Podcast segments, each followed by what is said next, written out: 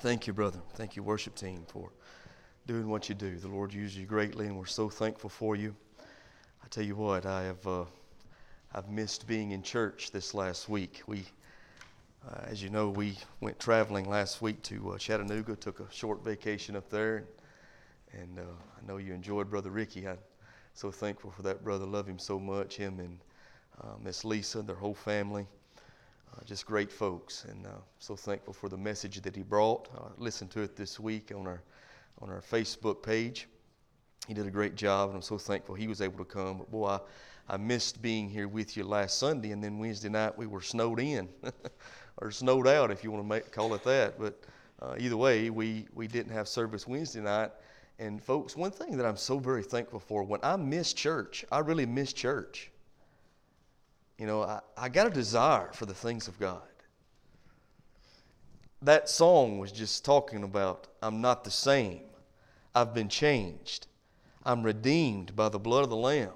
Let me tell you why I've got a desire for the things of God because I didn't used to have a desire for the things of God. Matter of fact, if I could get out of being in a church service like this one, I certainly would. If I could come up with any excuse in the world, I would come up with it so I wouldn't have to be uh, here doing what we're doing this morning. But after I got real with Jesus and Jesus got real with me, He put a desire within my heart for the things of God. And so now I want what God has for me. Man, I, I desire to be in the presence of God, with the people of God, in the place of God, with the Word of God. That's, that's a powerful thing. And when I don't get to do that, well, I really miss it. And I've missed seeing you, missed being with you uh, this last week, and I've just been Sitting on G, waiting on O for this morning. Can't wait to see what God is going to do uh, right here in this service today. But I, how many y'all thankful this morning you're not the same? You've been changed. Me too.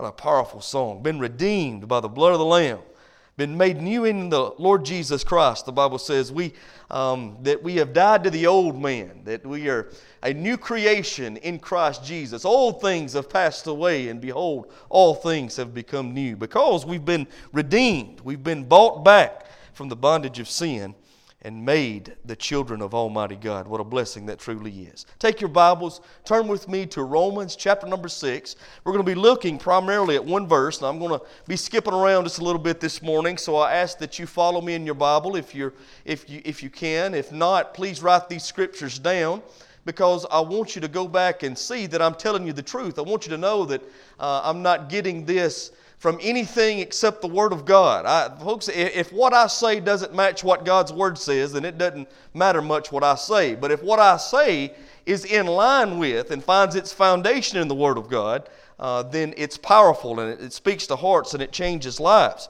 Now, in Romans chapter 6 and the 23rd verse, it's a very familiar passage of Scripture that I'm sure you've heard many times, but man, it is power packed in this one verse. Watch what it says. For the wages of sin is death, but the gift of God is eternal life through Jesus Christ our Lord. Let's pray together. Father, we love you. Thank you, Lord, for who you are. Thank you for what you've done for me. Lord, I'm so thankful that you have redeemed me. I'm so thankful that you've made a change in my heart. You've made a change on the inside that's made a difference on the outside. I'm thankful today, Holy Spirit, that you continually work on me, work in me. And Lord, I pray this morning that you work through me. Lord, I'm thankful for your conviction power. I'm thankful for your chastisement. I'm thankful, Lord, that you bring me to the place where I recognize and realize what I need more than anything else is you. Lord, today, what we need more than anything else is you. Lord, these people need not hear what I have to say. Lord, I'm praying we all hear straight from heaven.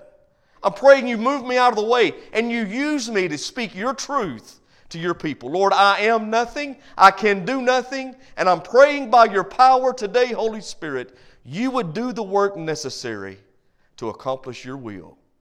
In Jesus' mighty name and for your sake we pray. Amen. This morning I want to speak to you on the subject of our greatest enemy.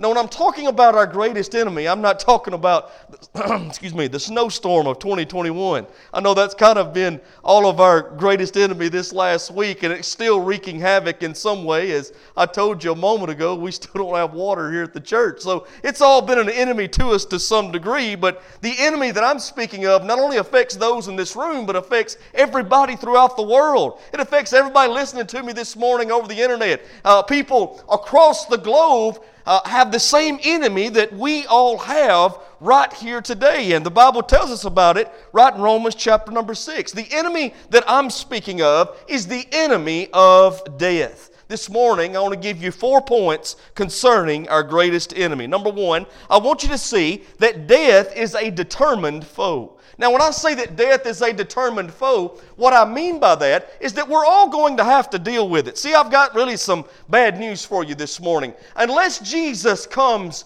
back and receives his church unto himself, unless he raptures his church, me, you, and everybody else, we're all going to face death. I'm going to die. You're going to die. We're all going to die. I think it was uh, Mark Twain who said the mortality rate of human beings is one out of one, and he's right. That's exactly that's exactly the truth, folks. We're all going to face death. It's true for me, true for you, true for everybody. We don't like to talk about that. We don't like to think about that, but the truth is, death is a determined foe and we're all going to have to deal with it. We all need to be ready for it. I, the, the Bible never cuts corners. The Bible never sugarcoats truth. The Bible gives you exactly what you need for life and tells you how to get ready for death. And in Romans chapter 6 and verse number 23, he tells us exactly how we receive life and get ready for death. And it's very important that we see that. Every tick of the clock across the globe, somebody dies. And the truth is, one of these days, the tick is going to be my turn. And I'm going to close my eyes in death, and you're going to close your eyes in death. It's true for every one of us. I'm reminded of what the Bible says in 1 Peter chapter number 1 and verse number 24. Brothers, if you will, please put that on the screen for me. Peter writes something here that makes it clear that death is apparent to all of us in the physical world. Look what Peter says. 1 Peter chapter 1 and the 24th verse. For all flesh is as grass, and the glory of man as the flower of grass. The grass withereth, and the flower thereof falleth away. Now, Peter says the same thing that many of you probably heard Shakespeare say, or at least read what Shakespeare wrote. Shakespeare said that man uh, uh, struts and frets his hour upon the stage, and then he is no more. And he's right. He's saying the same thing that Peter's saying that all flesh is as grass, and it withers and falls away. In just a few weeks or maybe another month, maybe two, we're all going to see the grass in our yards green up. But right now, it's dead because of the winter cold. Now, that's going to green up in the spring, and we'll mow it and take care of it uh, throughout the summer. Then, when winter comes, what's going to happen?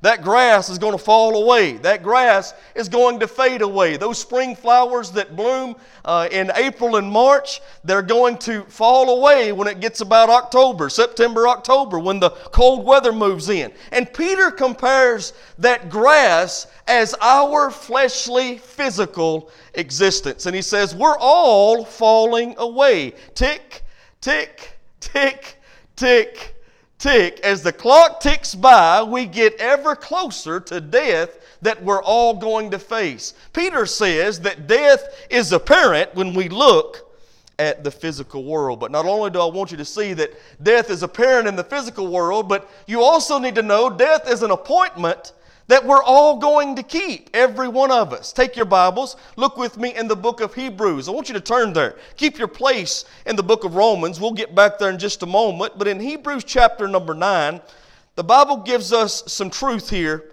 that we all need to see. Hebrews 9 and verse number 27. Watch this. The writer says it like this And as it is appointed unto men once to die, but after this, the judgment. Do you know that we all have an appointment with death? I've got an appointment, appointed time that my eyes will close in death, and you have an appointed time that your eyes will close in death. You say, no, wait, Brother Israel. I mean, I listen, I eat right and I exercise and I take my medicine just like I'm supposed to take it, so I'm planning on living for a long time. Well, I'm glad you've got plans, but I've also heard it said that God laughs at the plans of men. And He does. See, the truth is, you can eat right and exercise every day, run a marathon if you choose to, but you may get hit by a truck tomorrow.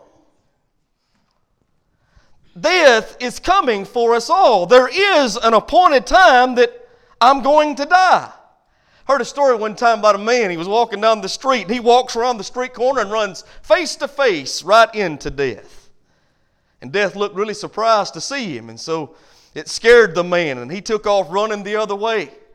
And he went to the wisest old man he knew, and he walked in and he said, You're not going to believe what just happened to me. I walked around the street corner and I saw death staring me eye to eye.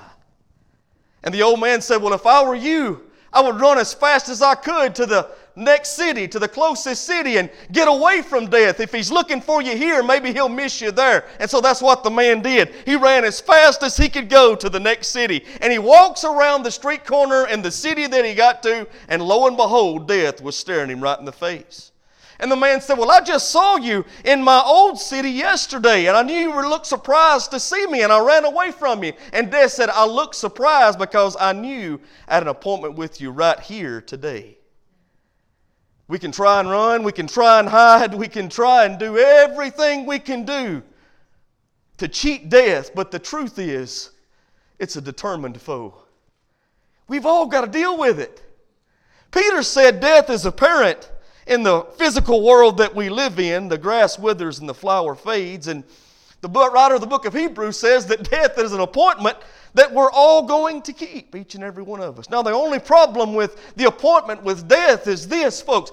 If I've got a doctor's appointment next Tuesday at 9 o'clock, then I know where I need to be next Tuesday at 9 o'clock to keep my appointment. But when death comes, we don't know what time it's coming.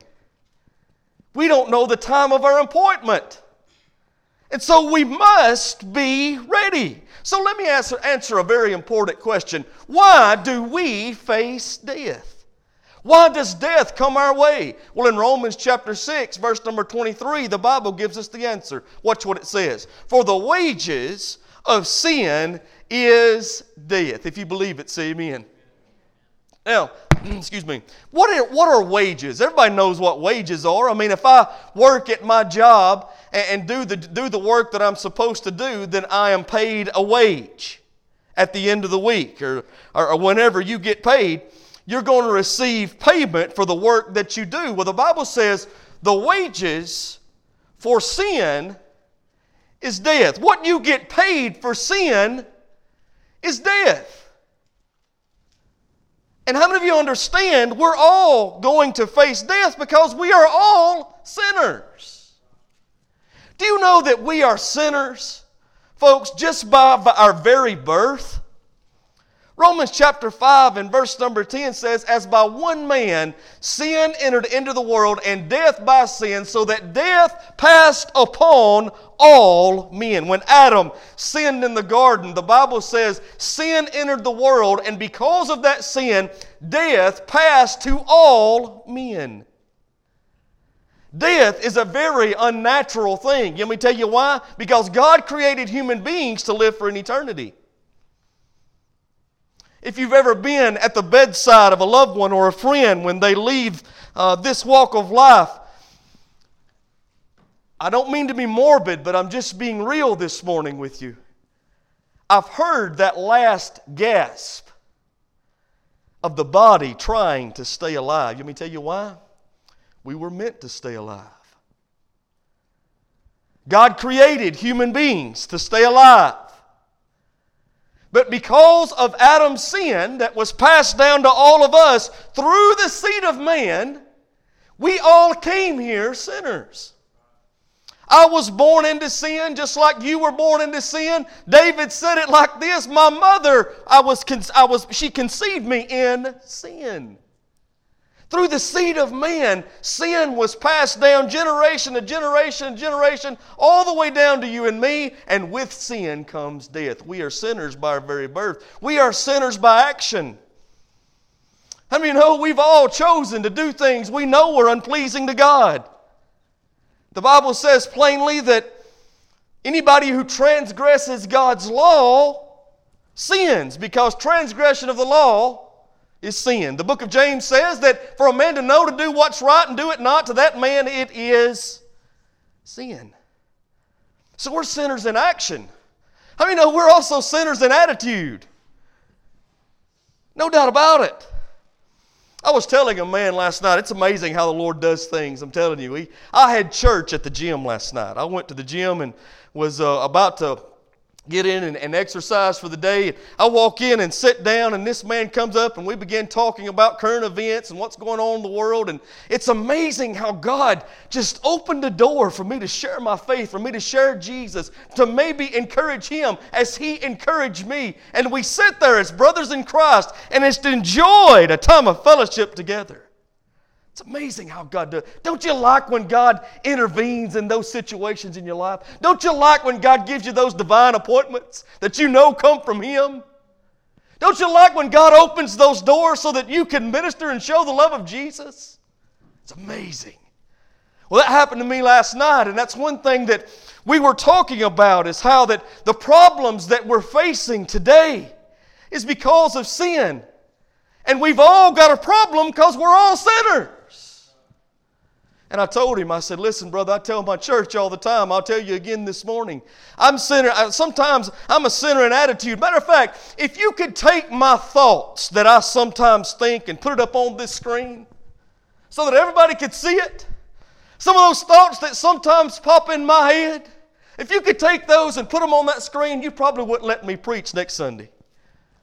However, if I could take your thoughts and put them up on that screen, I'd have a whole lot more to preach about. Why? Because we've all got this problem with sin. We're sinners by our very birth. We're sinners in action. We're sinners in attitude. We're sinners standing in need of a Savior. And because of that sin, death is a determined foe that we've got to deal with. But not only do I want you to see death as a determined foe, but death is also a demanding foe. Now, what do I mean? You ever been around some demanding people? How many's ever been around some demanding people? If you're a parent, raise your hand. You parents know what demanding people are all about, don't you? Grandparents, y'all know it. See, when my kids were little bitty things, they were certainly demanding. When they were in the terrible twos and threes, oh my goodness. They were so demanding, they didn't care what was going on. They wanted their way when they wanted it, how they wanted it, then, right now. Uh, matter of fact, if they, if they were hungry, it didn't matter what mom and dad had going on. You better get them something to eat. They fixed to pitch a fit. They were very demanding. I remember when Gage was, I'm going to embarrass him just a little bit this morning, maybe not too much, but when he was about two or three years old, he had a favorite stuffed animal. It's called Ducky is this yellow duck with a big old bill on the front of it, and he carried Ducky everywhere. I mean, you didn't go anywhere without Ducky, and you better have Ducky when it's time to go to sleep at night, or nobody sleeps. And at that time, we were pastoring down in Lamar County, and uh, we had been at church all day. I mean, just a busy Sunday like we sometimes have. Something going on continually all day long. And we got uh, to the end of the day, and man, I was just give out, ready to go home. And so was the, the rest of the family, all of us. We jump in the car, man, head to the house. Get all the way home, and Gage figures out, probably two, three years old, that Ducky is not in the car with him. And he became very demanding. and I knew right then if we didn't go get Ducky, we was all going to suffer all night long. And so I drove 25 miles back to the church and got Ducky because he wanted it right then, right now. So as parents, we know what demanding people are like. Well, do you know death is very demanding? See, death don't care whether or not you're ready. When he comes, he just comes. Death don't care how old you are when you die. When your appointment time comes, when your tick becomes your turn, then he comes. Then, doing it his way, that's death. See, I know most of us have our death planned out. We're going to live a happy life and do everything we ever wanted to do, and then at about at 98 years old, we're going to um, get in our pajamas and put our slippers under our bed and slip up under the covers and just drift out into eternity as we fall asleep. And that's how we all want it. And maybe that'll be so, but let me tell you something. You don't have to be 98 to die. You can be 28. You can be 58. You can be 18. You can be 8. Death is demanding, and when he comes, he has his way. I was reading few years ago, and I, I wrote this down because I found it very interesting about just how demanding death is and some of the different ways that people face death. I read a story of Amelia Lynch. She's 28 years old. She was in New York City and was struck in the head by a flower pot and killed. She was making a phone call, and a lightning bolt struck a flower pot eight stories above where she was talking on the phone. The flower pot falls off, hits her on the head, and kills her. Another story I read about Howard Lee Duncan. Howard Lee Duncan was mowing his grass while his family was him. So he's mowing his grass with a push lawn mower, and just like that, grabs his left side and falls to the ground dead. Suddenly, doing fine, and then all of a sudden, he dies. He was 56. You see, Howard Lee Duncan was mowing his grass, and a half inch piece of wire, no bigger than a pencil lead, was slung from up underneath the mower, went through his body on the left side, and killed him. I read about Carlos Bumbas. He was a fisherman in the Philippines. He was get, cleaning the nets that he had just pulled up, and, and when he, he yawned because he was tired, and when he yawned, one of the fish jumped down his throat. Now that sounds funny, but it wasn't to Carlos. Before they could unlodge the fish, he suffocated and died. See, death don't care where you are, what you're doing, how old you are, what you've got planned. I'm sure none of those folks I just mentioned to you planned that death was coming that day, but it came. None of those people in the cemetery out here that's laying beneath these tombstones, at least their physical bodies, none of them planned that death was coming when he came, but he came anyway. Death is very demanding. 2 Samuel chapter number 14, verse number 14. Brothers, put that on the screen, please. Listen what the Bible says. 2 Samuel 14, verse 14. For we must needs die, and are as water spilt on the ground, which cannot be gathered up again, neither doeth God respect any person. Death comes to us all. God doesn't respect any person. Watch. Yet doth he devise means that his banished be not expelled from him. That's good news. Death is a demanding foe, but I also want you to see that death is a defeated foe. See, the Bible says in Romans chapter 6 and verse number 23 For the wages of sin is death, but the gift the gift of God is eternal life through Jesus Christ our Lord. How is death defeated? How is it possible that God changed everything through the life and the ministry through the person of Jesus? How is it? Well, let me show you. 1 Corinthians chapter 15. Flip over there with me. Look what the Bible tells us starting in verse number 20. 1 Corinthians chapter 15, the 20th verse. But now is Christ risen from the dead. If you believe Jesus rose from the dead, say amen. See, now let me tell you what we sometimes do in, in evangelical churches, and I don't apologize for it. I'm glad of it. We're going to keep doing it. We preach a whole lot about the cross. Can you say amen? We're going to keep preaching about the cross. We're going to make our centerpiece the cross. Folks, if we don't preach about the cross and we don't preach about the blood, how can people ever get saved? Because the Bible says where there is no shedding of blood, there's no remission of sins. So we must preach about the cross. We must preach about the perfect shed blood of the Lord Jesus that washes away our sin. That's all well and good. We're going to keep doing it. But sometimes what we forget, I fear, is we forget the preaching of the resurrection. Yes, Jesus paid our sin debt at the cross. Yes, his blood was spilled so our sins could be washed clean. Oh, but listen to me, folks. He conquered the grave. He rose again. He rose again. And the Bible says, But now is Christ risen from the dead and become the first fruits. Everybody say first fruits of them that slept. To really understand what that means, you've got to go back to the Old Testament and read about the feast of the first fruits. Let me tell you what they would do, the Jewish people would do at harvest time. The high priest would go out into the field and he would get uh, that first bit of wheat or that first bit of grain that had just grown up and was ready to be harvested, and he would break it off and he would bring it into the temple and he would give the Lord a wave offering. You know what he would say? You know what really what they were saying? Lord, we thank you for providing what we needed in this harvest. We thank you for the first fruits and we thank you for the harvest. Amen. Jesus, the Bible says, became the first fruits when he rose again from the grave. He was the first fruits. Praise God, we are the harvest.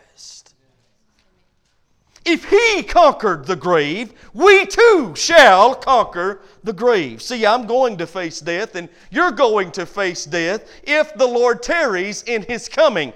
But, now listen, the Bible says when Jesus does return to rapture his church unto himself, it says that those who are in the ground, those who are in the grave, will come forth from the grave and they will be uh, reunited with their spirit and they'll have new bodies.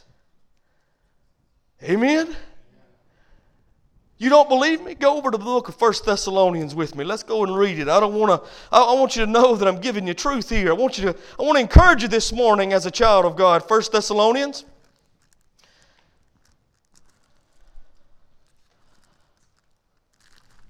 And look down with me, please, at verse number, uh, chapter 4 and verse number 13. He's preaching to the church here, to the believers, those who followed Christ. He said, But I would not have you to be ignorant, brethren, concerning them which are asleep, that you sorrow not. Now, when he's talking about those who are asleep, he's talking about those believers who have died. It's amazing to me. Death is such a defeated foe that when the Bible speaks of believers dying, they don't even use the term. The writers use asleep.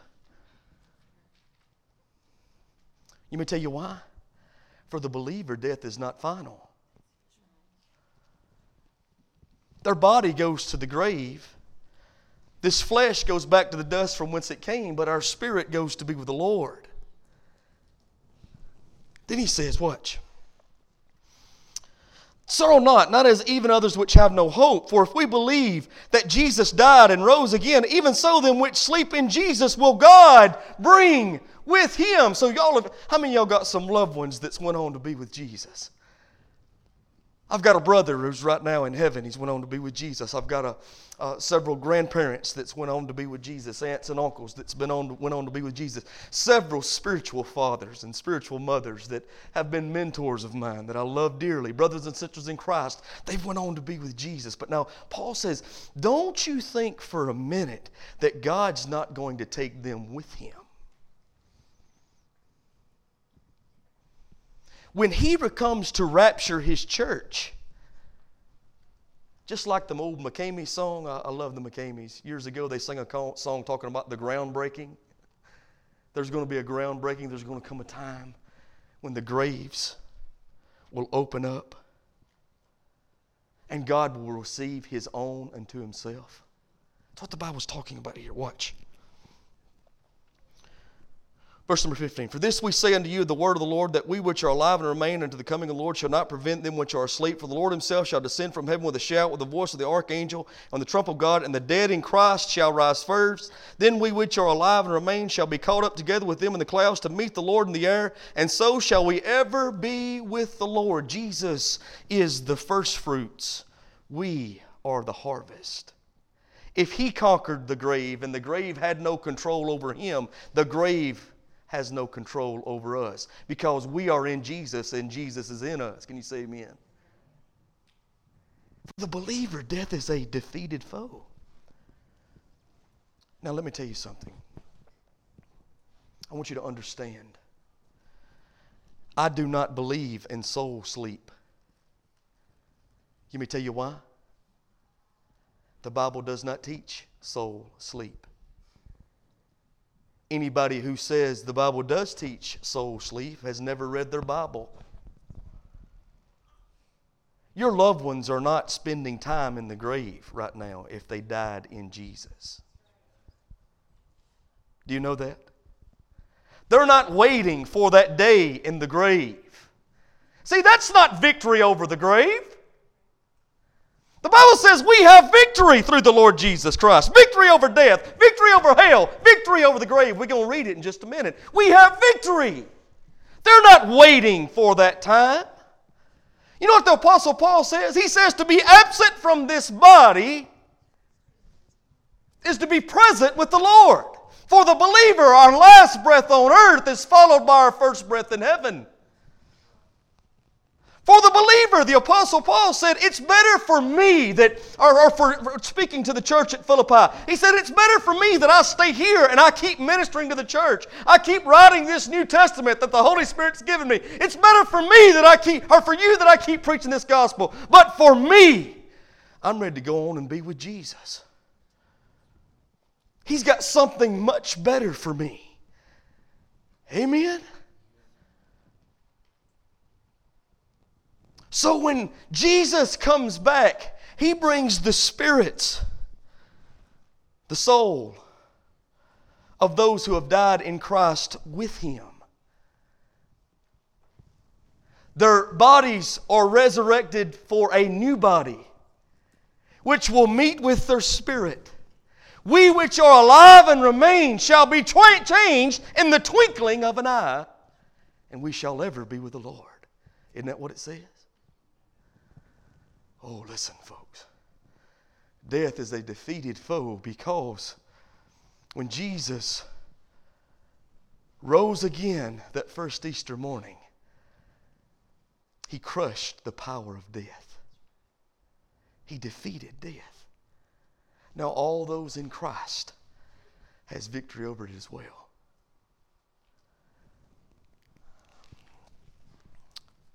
First Corinthians chapter 15. Verse number 21. But now as Christ risen from verse number 20, excuse me, but now as Christ risen from the dead and became the first fruits of them that slept, for since by man came death, by man came also the resurrection of the dead. In the first Adam, death entered the world because of Adam's sin.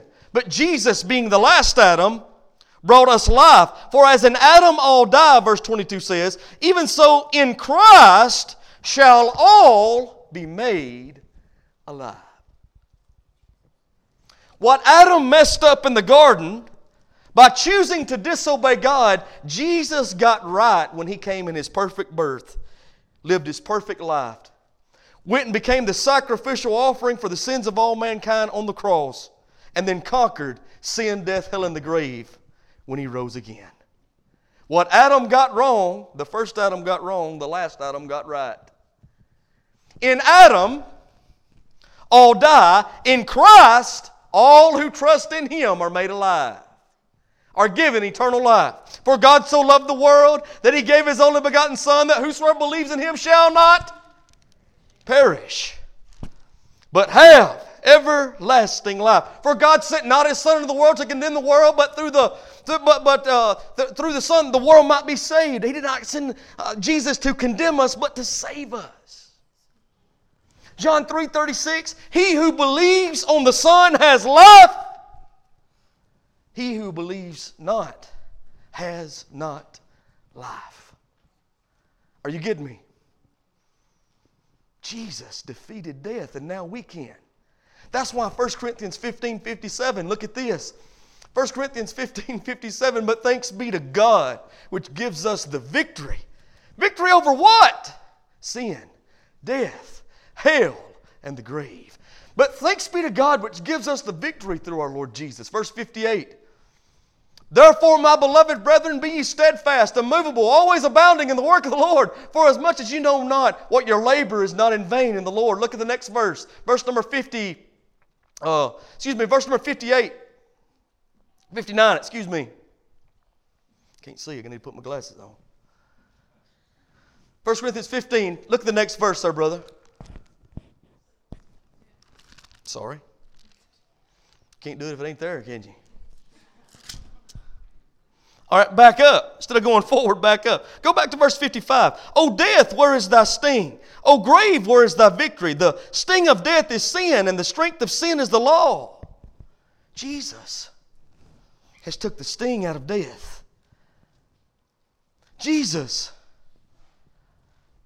has conquered death because of the grave and paid for sin through his shed blood at the cross. Now, all who trust in him gets in on this victory. Are you getting me? Folks, we have an enemy. All of us do. Our enemy is a determined foe. We've all, we're all going to have to deal with him. He's a demanding foe, but you need to listen. He's also a defeated foe. He will be destroyed. The Bible says in Revelation chapter number 20 that death and hell will be thrown into the lake of fire. In Revelation 21, verse number 1, John said, And I saw a new heaven and a new earth, for the first heaven and the first earth were passed away, and there was no more sea. And I, John, saw the holy city, New Jerusalem, coming down from God out of heaven, prepared as a bride adorned for her husband. And I heard a great voice out of heaven saying, Behold, the tabernacle of God is with men, and he will dwell with them, and they shall be his people, and God himself shall be with them, and be their God. And God shall wipe away all tears from their eyes, and there shall be no, no more death neither sorrow nor crying, neither shall there be any more pain, for the former things are passed away. Praise God. Death is defeated, death will be destroyed. And as a believer, I'm made a partaker of that. I have victory in Christ. Let me ask you do you? Do you? Do you know that you know you've been born again? Do you know that death has been defeated for you? Folks, I'm not, I'm not looking to die. I'm not wanting to die. I'm not morbid, but I'm ready to die if the time comes. If, if my tick becomes my turn, I'm ready. Let me tell you why. I've trusted in Jesus. I'm trusted in the finished work of Christ for the forgiveness of my sin. I'm trusting in His righteousness. I know I've repented of my sin. I know I've placed faith in Christ. And the Bible says, Whosoever shall call upon the name of the Lord shall be saved. I've done that. Have you? If not, if you're not sure whether or not you've really done that, why not today? Death is something the believer need not fear. For the believer, it's little more than changing addresses to a much better neighborhood. So have you trusted in the finished work of Jesus? Do you have victory over your greatest enemy? Everybody stand together. If not, these altars are always open. I'm inviting you this morning to trust in Jesus for the forgiveness of sin. I'm inviting you this morning to place faith in Christ and be born again into the family of God. I can't do that for you. Being in this church is not enough. Being a good person, you'll never be good enough. Getting baptized, well, that's, that's part uh, of what God has commanded us to do, but baptism never saved anyone. Faith in Jesus saves you. Romans 5 1 says that we have peace with God because we've been justified through the finished work of Christ. Do you have peace this morning? Do you know it? If not, why not today? Why not today be the day that you nail it down and say, This is, I know today I trusted in, in Jesus. The Bible says if you'll come, He will in no wise cast you out. If you need Him, won't you come? If you already are saved, praise the Lord. How many y'all glad you got victory in Jesus? Death is coming, but I'm ready. I'm ready. Praise God for that. I'm preaching two funerals tomorrow.